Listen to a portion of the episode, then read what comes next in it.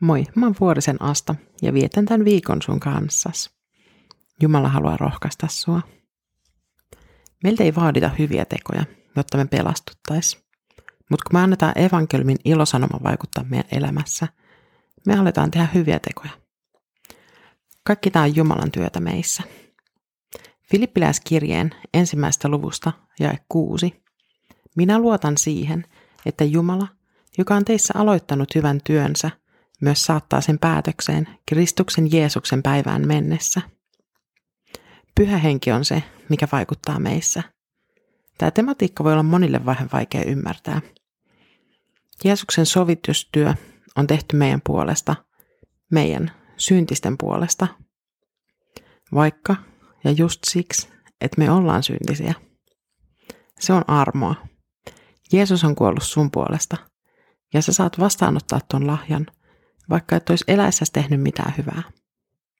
Twisti on siinä, mitä tapahtuu sen jälkeen, kun toi armo pääsee vaikuttamaan sinussa. Tänään mä vaan toistelen tätä samaa asiaa, vaihtaa jo vähän lauseiden sanajärjestystä, mutta mä itekin tarvin tämän asian kertaamista, joten kerrataan yhdessä. Kirjassaan filippiläisille Paavali kirjoittaa, että Jumala on aloittanut työnsä teissä ja saattaa työn päätökseen Jeesuksen paluuseen mennessä – Luultavasti työ saadaan päätökseen noin puolikas nanosekunti ennen Jeesuksen paluuta.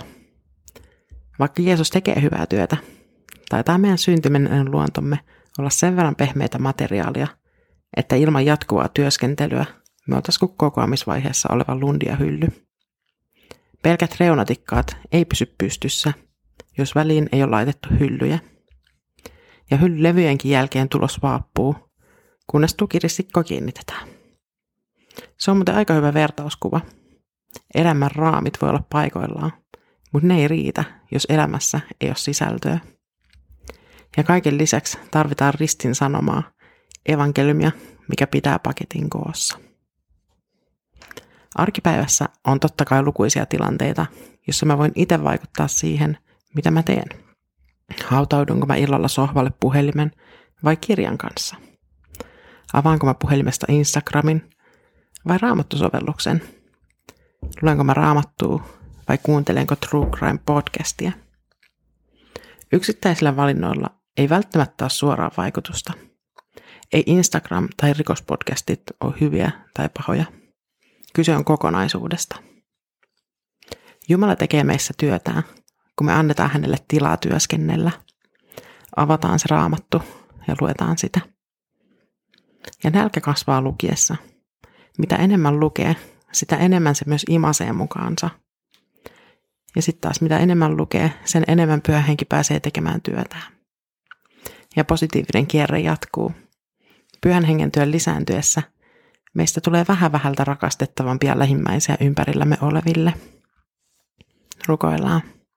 Jumala, rakas taivaallinen isämme, sä oot järjestänyt niin, että meidän pelastus ei ole riippuvainen meidän teoista – mutta syntien tunnustaminen ja pelastuksen sanoman vastaanottaminen alkaa muuttaa meitä ja meidän käytöstä. Avaa meidän sydämiä niin, että sun pyhä henki pääsee vaikuttamaan meissä ja tekemään työtään. Me halutaan loistaa sun valoa tähän pimenevään maailmaan sanoin ja teoin. Aamen. Siunausta sun päivää.